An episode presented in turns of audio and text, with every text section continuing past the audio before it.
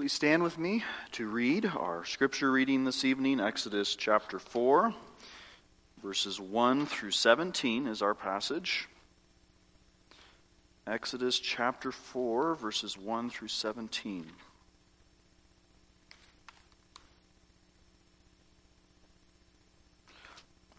Let us hear now the living and abiding word of the Lord. Then Moses answered and said, but suppose they will not believe me or listen to my voice. Suppose they say, The Lord has not appeared to you. So the Lord said to him, What is that in your hand? He said, A rod. And he said, Cast it on the ground. So he cast it on the ground, and it became a serpent. And Moses fled from it. Then the Lord said to Moses, Reach out your hand and take it by the tail. And he reached out his hand and caught it, and it became a rod in his hand that they may believe that the Lord God of their fathers, the God of Abraham, the God of Isaac, and the God of Jacob, has appeared to you. Furthermore, the Lord said to him, Now put your hand in your bosom. And he put his hand in his bosom. And when he took it out, behold, his hand was leprous, like snow. And he said, Put your hand in your bosom again. So he put his hand in his bosom again, and drew it out of his bosom, and behold, it was restored, like his other flesh. Then it will be, if they do not believe you, nor heed the message of the first sign, that they may believe the message of the latter sign. And it shall be, if they do not believe even the, these two signs, or listen to your voice, that you shall take water from the river and pour it on the dry land. The water which you take from the river will become blood on the dry land. Then Moses said to the Lord, O my Lord, I am not eloquent, neither before nor since you have spoken to your servant, but I am slow of speech and slow of tongue. So the Lord said to him, Who has made man's mouth? Or who makes the mute, the deaf, the seeing, or the blind? Have not I, the Lord? Now therefore go, and I will be with your mouth, and teach you what you shall say. But he said, O my Lord, please send by the hand of whomever else you may send. So the anger of the Lord was kindled against Moses, and he said, Is not Aaron the Levite your brother?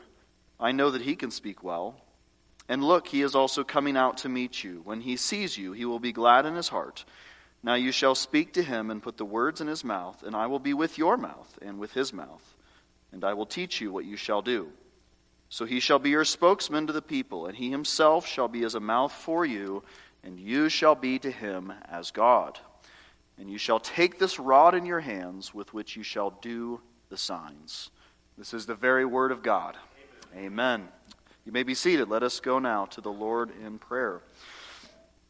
Father in heaven, we come now uh, thankful to hear your word once again, and we desire to understand it. Uh, we ask that you, Holy Spirit, would come and would instruct us, that you would uh, cut us to the heart where we are struggling in uh, some degree of unbelief, uh, that we might be uh, awakened to your great power to save and to redeem and to help us.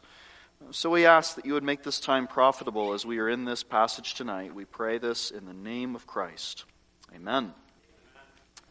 Well, as we pick up in Exodus tonight, we continue with the same encounter that Moses has had with the Lord in the encounter of the burning bush. He's still there on Mount Horeb. He is speaking with the Lord.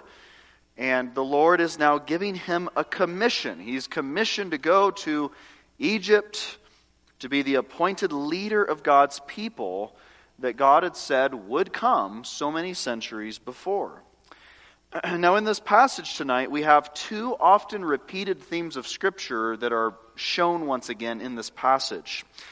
The first theme is this how the Lord uses weak, imperfect and sinful people to fulfill his purposes. Of course, that's the case with everybody in the Bible, isn't it? Any leader that God raises up, no matter how great they are from a, standpoint of human strength or wisdom, they are ultimately weak, imperfect, sinful people, but God does fulfill his purposes by using them as instruments in his hands and receives glory for his own name. The second theme that we have, often repeated in other places of Scripture, is the theme of the reluctant messenger. How many times does God call somebody in the Bible to do something, and they say, No, Lord, I don't want to do that, or I can't do that. And God says, You're going to do it anyway. And he sends them to do this work. And this is the case, of course, with Moses. Uh, one might think of Gideon, Gideon or Jeremiah or the Apostle Peter or King Saul. All of these are examples of people that were reluctant to do what God had called them to do. And this reminds us that when God gives us something to do, He gives us a commission, He gives us a job, or He gives us a calling, He's going to give us what we need to do it. Nevertheless, even though God gives us what we need to do, the work, whatever that calling is, he, he does so in such a way that He reserves glory for Himself, and then He keeps us humble in the process, or perhaps deeply humbles us in the process. Uh, this is found so many times in Scripture because this is how God is glorified, this is how we are sanctified, uh, as we see here in the case of Moses. Now, I've titled this message this evening, The God Who Empowers. The God Who Empowers. And what I want to show us is that it is the infinite power of God that stood behind this command for Moses to go do this fearful thing, this thing that seems so difficult for him. And yet God is empowering him, God is with him to enable him to do what he needs to do. And so I want us to be reminded that all power and therefore all glory belongs to God in these kinds of narratives and in the case of our own lives. The narrative of redemption in Exodus, as you know, it doesn't make Moses look great. It doesn't make the children of Israel look great. It makes God look great. God makes himself known. God ex, uh, exalts his own glory in the redemption of his people. This happens, of course, throughout all the plagues of Egypt, where the children of Israel do nothing. They just sit there and wait to be delivered. And then God sends plague after plague, showing his power over the false gods of Egypt. Now, perhaps the most succinct and powerful expression of this. Uh, power of God is seen in the crossing of the Red Sea. It is that great moment, the apex, the climax of redemption in Exodus chapter 14. And you remember, they're all there and they, they look behind them and they see the uh, chariots of Egypt and they just freak out. And they think, this whole thing was a mistake. Let's go back. Let's forget all of this. We'll remain slaves. This is a terrible idea. I'm paraphrasing, of course, what kinds of things they seem to be saying. And what does Moses say to them? Exodus 14, verse 13. Do not be afraid. Stand still and see the salvation of the Lord, which he will accomplish for you today. For the Egyptians whom you see today, you shall see again no more forever. that, that, is, that is the uh, summary, brothers and sisters. Stand still and see the salvation of God, which He will accomplish, right? They did nothing here. This truth is found throughout the book of Exodus time and time again, and Moses is going to have to learn this through the process of trusting God as he just delivers the message. That's all Moses really had to do. He deliver the message, hold the rod up, that's about it, and then see what God does. Now, this evening, I want to look at just three parts of the passage. We won't look at every verse, but three parts. First, we will see how the Lord graciously provided miraculous signs to strengthen the faith of the weak faith of his people. Uh, Moses was given three signs, which we'll look at, and they were actually for the Israelites, not for Egypt at this point. Secondly, we will see how Moses gives excuse after excuse as to why he's not a good choice for the job. And then the third point will be the Lord's response to that, to say uh, all of Moses' objections were irrelevant, as we will find out in terms of Moses' unwillingness. So let's look at the, the signs. We're, there was uh, three signs. I'm just going to read verses 1 through 2 again. And Moses is concerned. He asks the Lord, he says, Well, what if they don't listen to me when I tell them that you appeared to me, Lord, here in the wilderness? Moses says in verse 1. But suppose they will not believe me or listen to my voice. Suppose they say, The Lord has not appeared to you. So the Lord said to him, What is that in your hand? He said, A rod.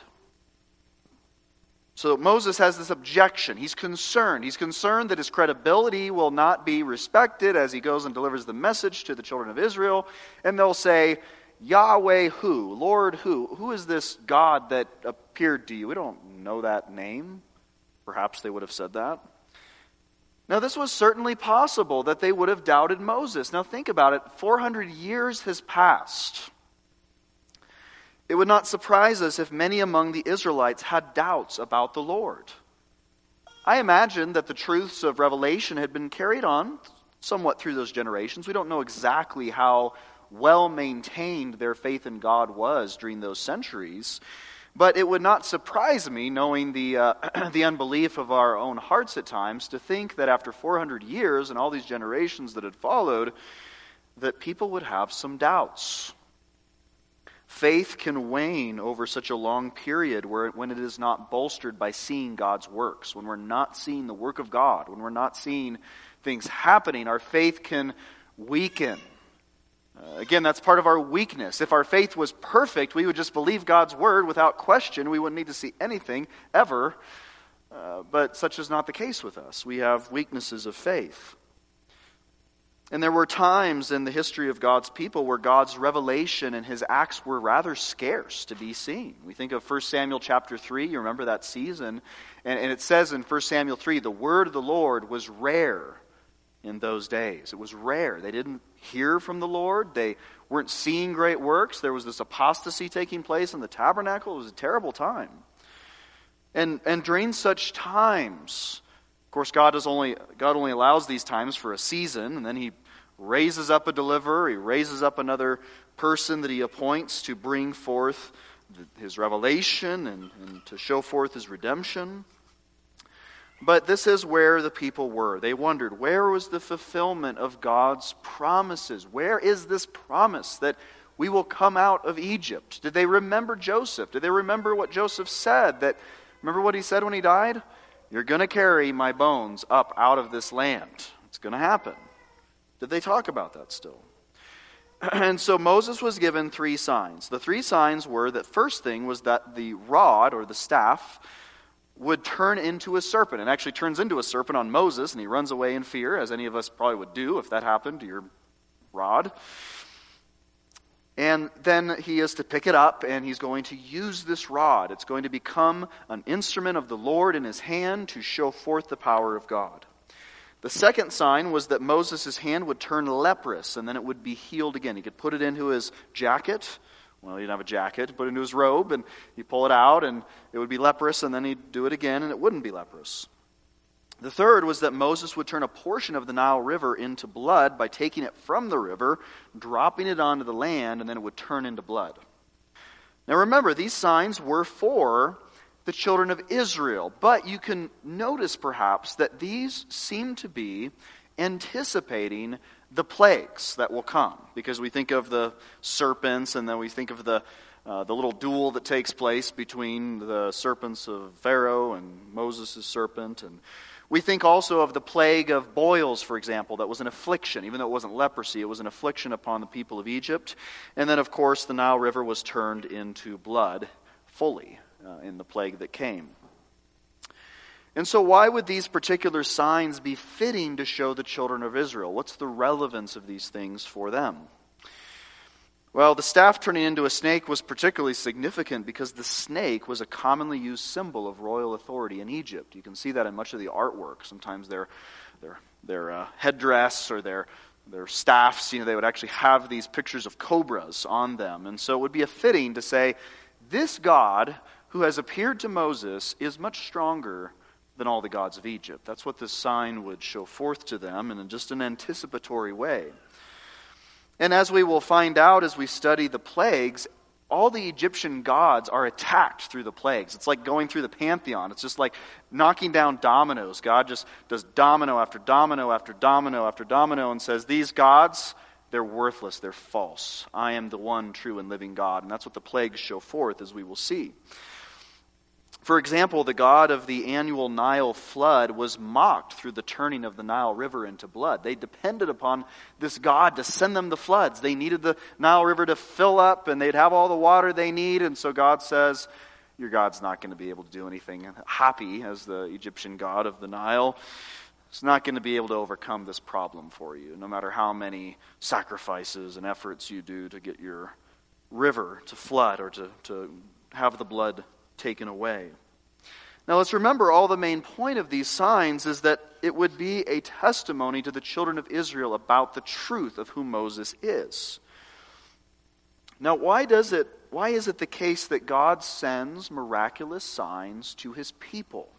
What is the purpose of that? I, I think the answer is that God often sends miraculous signs for the purpose of testifying to the truth of his revelation and his redemption. Now, revelation and redemption generally go together in the Bible, they, they happen simultaneously. But I think what God does is to testify, to be an additional confirming sign to the truth of what he's doing. And when this, these signs were first done in the sight of the children of Israel, they did believe. In Exodus 4 29 through 31, it says, They gathered together all the elders of the children of Israel, and it says that Aaron spoke all the words which the Lord had spoken to Moses. Then he did the signs in the sight of the people. And then what's the response? The people believed. And when they heard that the Lord had visited the children of Israel, that he looked on their affliction, that they bowed their heads and worshiped. They did receive the signs, but as we will find out, even though all the plagues happened, they're still doubting down the road from that. It shows you just how, how signs, though they are a blessing from God when they are used in history, are very limited in their purpose uh, to, to bolster our faith. It seems rather temporary in its effect, but it did at least give Moses an introduction into this, uh, becoming a leader of God's people, and they received the signs. Now, I think we see something of this as well in our scripture reading. We read Hebrews 2 earlier. Now, remember that in Hebrews 2, the author is saying we've received the message of the gospel. We need to take heed, we need to pay attention. And what does it say about the miraculous signs? It says in Hebrews 2, verse 3 How shall we escape if we neglect so great a salvation, which at the first began to be spoken by the Lord, and was confirmed to us by those who heard him? God also bearing witness, both with signs and wonders, with various miracles and gifts of the Holy Spirit. And so he's telling us, he says, the message is steadfast, it's been delivered from God, and the signs accompanying it. The signs were an additional testimony, as it were, of the truth of the message. And so we should see signs and wonders when God uses them in history as a gracious act of God. We, we can say it's a gracious act of his condescension and when we use the word condescension, we don't mean in the modern English sense of being condescending towards somebody. We rather mean God descending down, coming down to our level, as it were, being gracious to us in the weakness of our faith to strengthen our faith. Uh, if we were only to, if our faith was only to depend upon signs and wonders, and we become, as we say, signaholics, we would uh, be our faith would not have a very good foundation. We'd be constantly hungry for another sign, and then our, we would have unbelief problems for five days until another sign came, and then it would be strengthened again, and we'd just constantly be running out of faith, as it were, if we're dependent upon such things. But there are times where God sent these miracles to his people to testify to the truth. You'll find this, I think, in missionary stories as well. And sometimes those signs were powerful demonstrations of the truth of God. Uh, we, we were studying some of those with Pastor Kevin. We were sharing those from the, uh, the stories of um, uh, Sudan. Remember, you were sharing some of those in Sudan, some remarkable testimonies of miraculous events and the power of God at work. You know, sending rain uh, when people said, We're praying for rain. And that was very impactful in that place because it would testify to the truth of God and the falsity of all the other gods. And so God does at times work through signs, and we need to give him praise for these manifestations of his power. So let's go now to Moses' excuses. Even though God, um, God, has commissioned him and Moses has given him this rod and these signs, Moses is still concerned. Now, what if you had been given all those signs to you? You'd probably be thinking, I'm, I'm in pretty good shape here. I got some good tools. This is going to go well. I mean, I can turn a rod into a snake. Who can do that? This is pretty good. He should be pretty well equipped. But Moses is still concerned. He does not have what he needs to do this. So God commissions Moses, and notice that God did not ask Moses for permission. This is not a job interview where Moses can say, Thanks, but I'm not interested in the job. That's just not how God does things when he commissions people. You're going, you will do what he says. And so look at Moses' excuse in verse 10. Moses said to the Lord, Oh, my Lord, I am not eloquent Neither before nor since you have spoken to your servant, but I am slow of speech and slow of tongue. Now, Moses had grown up in Pharaoh's court. He knew how things worked in Pharaoh's court. He had been trained in all the wisdom of the Egyptians, as Acts chapter 7 says in Stephen's speech. But he didn't think he was eloquent. And perhaps that was true from a human standpoint, that he wasn't very gifted in speech. He might have been a very knowledgeable man about the matters of the Egyptians, but maybe he got timid in front of uh, a great leader like Pharaoh, maybe he would stumble over his words. Some have suggested maybe he had a speech impediment, but we don't know for sure. Doesn't seem so from this passage. And so he's concerned. He says, Lord, I can't speak well. Now, I found a fascinating uh, point in Philip Ryken's commentary. He, he had a good point on this. He said, Moses seemed able to speak well enough when he wanted to argue with God and if he could dialogue with the great I am, surely he could exchange a few words with the Pharaoh of Egypt. Thought that was a good point. If you could argue with the living God who has manifested himself in his holiness, you can't speak to Pharaoh? Really? You got the wrong perspective here, right? And Moses thought surely somebody else would be better for the job. And many of God's servants in the past have thought of themselves as a very bad choice. God comes to them in the scriptures and says, I have a job for you. And then they say, I think you should choose somebody else, Lord, which, of course, implies, Lord, you didn't make a good choice. And that's what you're saying when you say such things, right? Uh, for example, you think of uh, Gideon.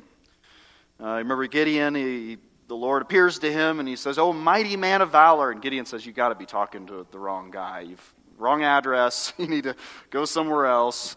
Uh, and the Lord was actually speaking of what Gideon would become, I think. But Gideon thought, Lord, if you want to deliver Israel from Midian, you need to get a strong, brave person from one of the big tribes. That's who you need. The Lord says, No, I have something much different planned here, something that will bring me glory. Moses thought if you want success in this matter, you're going to need an eloquent person. I mean, we're talking to Pharaoh here. This is the great king of the great empire. You need a good speaker if you're going to deliver your people from Egypt. Well, that's not what God needs. He doesn't need a great speaker to do this work. In both of these cases, whether it's Moses or Gideon, they're thinking with human calculations. They're not viewing this from the standpoint of how God accomplishes his purposes. They're thinking, how do human beings accomplish their purposes? Let's think that way. That's, that's of course, what we can fall into at any point in time. We think according to the, the, flesh in the sense of human strength, human wisdom, human ability, and we think if we're going to do great things, have great projects, have successes, we need to do what humans do. We need skill, we need power, we need wisdom, we need eloquence. And, and the Lord's tosses all of that in the way of his redemption. He doesn't need any of that. And Moses says, Lord, I'm, I'm not eloquent. And then I think the Lord is, is going to show, well, that's, that's okay, because that's great, because now it's going to show forth my power, not yours. That's, I think, implicitly what the Exodus tells us. And so the Lord responds to Moses' objection with a very good question, a question that silences all of our objections. Verse 11. So the Lord said to him, Who has made man's mouth? Or who makes the mute, the deaf, the seeing, or the blind? Have not I the Lord? Now therefore go, and I will be with your mouth and teach you what you shall say we can find ourselves in the same position as Moses when it comes to God's calling in our lives. We can be sitting there thinking, Lord, I don't think I have what I need to do this. I, I lack the abilities, I lack the skills, I lack the wisdom, I lack the resources. And then what does the Lord tell us according to this passage? Who gives skills? Who has wisdom? Who has resources? Is it not I, the Lord? It is the Lord who has all of these things, brothers and sisters, and this is such a powerful statement on the power and the sovereignty of God. He is the creator of all these things. He creates mouths and eyes and ears, and He is the sovereign provider of the abilities or disabilities for those things. The Lord says, I can make people speak, or I can make them mute. The Lord gives sight to the blind, but the Lord also makes some blind in his providence. You can see how this passage speaks to the reality of what we call disabilities in this fallen world. It reminds us that the Lord sovereignly intends that some will be born into this world with certain physical handicaps and disabilities, or later in life they will have those handicaps and disabilities. Of course, all of us are disabled in some sense or another due to our finite nature. We can't do everything, no matter how well formed our bodies are or our eyes are. So, Exodus 4, verse 11, is a powerful response to any of our objections when it comes to the commission of God, when it comes to the calling of God in our lives. And, and we worry, we fear, we do not have what we need, we cannot do what He calls us to do. And the Lord tells us, I have all of that. I have all power, I have all wisdom, I have all resources, I have all money, whatever the particular thing we're concerned about is. So we see then that Moses' problem wasn't a physical ability problem. It wasn't a skill problem. It wasn't a resources problem. Rather, Moses' problem is a faith and obedience problem. It's a faith problem because Moses needs to believe what God has said and then do it. He needs to believe that God will help him, that God will be with him, that God, if he's commanded him to do this, will give him what he needs and he'll give him the words to speak. That's the faith issue. And then there's the obedience problem. He needed to stop arguing with God and just say, Yes, Lord, when do I go? That's what he should have said at this point. Should have said it earlier before he made the objections. And yet, sometimes we, we do the very same thing Moses did. We, we argue with the Lord or we complain to the Lord. We know God's will, perhaps, in certain situations, but we say, Lord, yes, I know what you want me to do. But, Lord, I have a problem. That's how it starts, right? I have a problem that prevents me from doing your will. It makes this very difficult to do what you are saying. And if you would just respect problem I have. Well, the Lord says, I'm going to overcome this. I'm going to take care of this. I'm going to provide for you what you need to do my will. And so we can't say, Lord, yes, but I have a problem. Now, it's okay, I think, to honestly confess our inabilities, our difficulties, our fears, our concerns. That there's, there's a godly way of doing that. There's a right way of saying, Lord, I need help. I lack wisdom. I lack resources. And then you say, Help me, Lord. Help me to do your will. Versus, Lord, I won't do your will. That's, there's a big difference between those two things, right? And the Lord has infinite power, infinite resources. Is our is our money problem really a problem? Sometimes we think, you know, our money problem is a big issue. We can't do certain things, and the Lord says, I have the resources to take care of this. I'll give you what you need to do what you need to do. We might say, Yes, Lord, I know you want me to pray with my wife. I know you want me to share your word with my children, but you see, I have a time problem. I do not have enough time. Well, who is the Lord but the Lord of time? Doesn't he own all time? Doesn't he have power over all time? Can he not give you time to do his will? Now, what then should we do? Instead of making excuses, we should simply confess, Lord, I lack faith and I lack the obedient will to do what you've commanded me to do. I confess it. I ask for your help now to do what you have called me to do. And if God has put you in a position to do something, He's given you a calling to do it, he will be there to provide you with what you need. The missionary to China, Hudson Taylor, you perhaps remember the famous quote he said about resources, problem of resources. And he says, Depend on it. God's work, done in God's way, will never lack God's supply.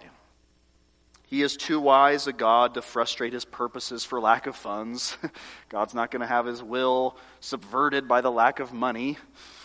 And he can just as easily supply them ahead of time as afterwards, as he much prefers doing so. So, brothers and sisters, let's remember when we set out to do God's work, whatever it is, and I'm not talking about, it doesn't have to be some great commission to go speak to some great king. It's just Moses' calling. But all of us are given tasks, duties, callings in our lives, in our respective vocations, in our respective stations in life. He has things for us to do, and He will supply you with what you need to do it. Just ask Him to help you to do His will. So we may identify those areas where we sense a need and then pray to God for it. But those, these issues that we perceive are never an excuse not to do God's work, as it was with Moses here. But in addition to the fact that God can provide the resources or the skills or the tools or the personnel, God says, even more importantly than that, the most foundational comfort for Moses was in verse 12. Now therefore go and I will be with your mouth to teach you what you shall say. Now, if you go back to Exodus chapter 3, verse uh, 12, in that chapter, verse 11, uh, Moses is already asking questions. He's concerned. In Exodus 3, he says, Who am I that I should go to Pharaoh and that I should bring the children of Israel out of Egypt? So he said, I will certainly be with you. And this shall be a sign to you that I have sent you. When you have brought the people out of Egypt, you shall serve God on this mountain. And so Moses asks a question in Exodus 3. He says, Who am I to bring the children of Israel out of Egypt? Now, notice the Lord did not say, Moses, you're a great leader. You're by far the most qualified, excellent person for the job. I could not have picked a more impressive candidate. God does not say that. God says this I will certainly be with you. And that's what matters, isn't it? It didn't matter how qualified or disqualified Moses was. If God is with Moses, then Moses will succeed in the mission that he has been given. And if God is with us, he will help us, he will enable us to do his will. Now, if God can use even something so plain and unimpressive as a wooden staff, like he did with Moses' rod, do you think that he can use us? Remember that that was something that God used was a wooden stick. Standard wooden stick had no physical abilities whatsoever, completely inanimate and lifeless. God used that to do his works in Egypt. And that means that he can use us as well, as he does, as an instrument in his hands. Francis Schaeffer uh, had a sermon called No Little People, No Little Places. And in that sermon, he was actually expositing this one phrase in Exodus 4, verse 20. We didn't read that verse, but in Exodus 4, verse 20, notice what that passage says. It says, the rod of God, or the staff of God. That's a great statement. Okay, it's Moses' rod, but it's called the rod of God. Why is it called that? Well, it's an indication that God has so determined to use this stick to show forth his power and his glory. God worked through the rod even though there was nothing special about it. And Schaeffer, he went on to say this about that. He said, Consider the mighty ways in which God used a dead stick of wood. God so used a stick of wood can be a banner cry for each of us. So if you ever feel kind of useless, have you ever felt that way at times? Like, I don't know if I can do anything useful or helpful. Uh, I don't know where I fit in all of this. Well, remember the rod. Remember the staff that God used. If you can use a stick, He can use any of us. And Schaeffer goes on to say, though we are limited and weak in talent, physical energy, and psychological strength, we are not less than a stick of wood. But as the rod of Moses had to become the rod of God, so that which is me must become the me of God. That is to say, I, I myself need to become an instrument in the hands of the Lord to do his work. That's his point. So, to put it another way, we must be used by God, and when God decides to use us, He can work through us, and He can do great things in, in our lives and, and use us for His glory. And as we see elsewhere in Scripture, this was often the case with God's servants. God keeps them weak and frail to show forth his power in them. You think of Paul's experience in 2 Corinthians.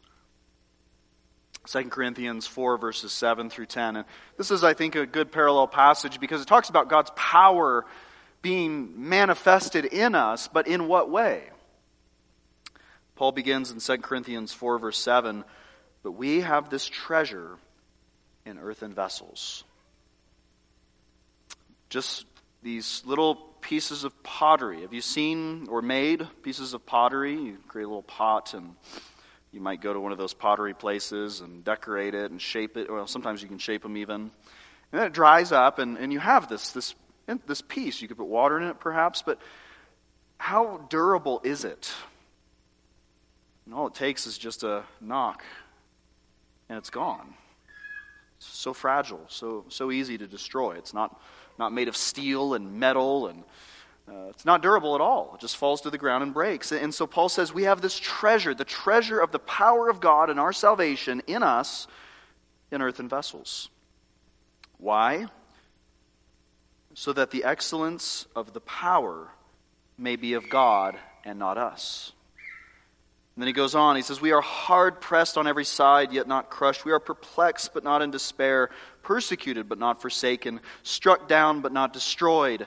And you get this, the sense of this little clay pot, pot getting moved around really dangerously, like somebody's throwing it back and forth, or it's falling on the ground and then getting picked up right before it breaks. That's the picture I get of this earthen vessel going through all of these things that we go through in life. And then he says this always carrying about in the body the dying of the Lord Jesus, that the life of Jesus also may be manifested in our body. And so Moses was, was weak. He was not a good speaker. He was not an impressive person to do this work, but that's exactly who God wanted to lead his people out of Egypt. He had this earthen vessel, this frail man, Moses, who at times disbelieved, at times he wanted God to just kill him because he couldn't handle the complaints any longer. He was a, a man like us, a man of like passions as we are. But what Paul says in 2 Corinthians is that God brings forth the life of Jesus in us, even in our weakness. We've seen something of this, of course, in the life of our brother Ryan recently. Uh, who, who, can, what a, what a contrast that was for us. Such a frail vessel. And yet God's power being manifested in his life. There's no other explanation for it. Ryan became as weak as any human being can perhaps become while still alive for months on end. But what did God reveal in him? God revealed the life of Christ in him. This was the work of God. And we know this is the work of God. We, we say, All glory and praise be to God who did that in Ryan. And so, brothers and sisters, He can do great things with us and in us. Uh, but may we submit to His will. May we humble ourselves and say, Yes, Lord, I, am I'm ready to do what you have me to do. And now grant me what I need. Grant me, the, grant me the gifts, or grant me the resources, or perhaps keep me weak as I do it, lest I become proud. Sometimes that's how God does it, is to keep us very humble in the process. And I do think Moses experienced that. And so, brothers and sisters, may we be remembered of the God who empowers his people, enables us to do his will, and will be with us as we do his work. Let us go ahead and pray. Father in heaven, we do thank you for all that you've taught us here this night. Uh, we ask that you would give us uh, willing and obedient hearts and hearts of faith, that when you call us to do your work, uh, that we would not make excuses, that we would not disobey, we would not disbelieve uh, but that we would believe that you are the God of all power and that you are good, for your, good to your promises to be with us in time of need. Uh, we ask, Lord, that you would enable us both to see our weakness and your greatness, and that this would be kept before us at all times in all that we do in this life uh, to glorify you, and that you bring forth the life of Christ in us. And we pray this in the name of Christ. Amen.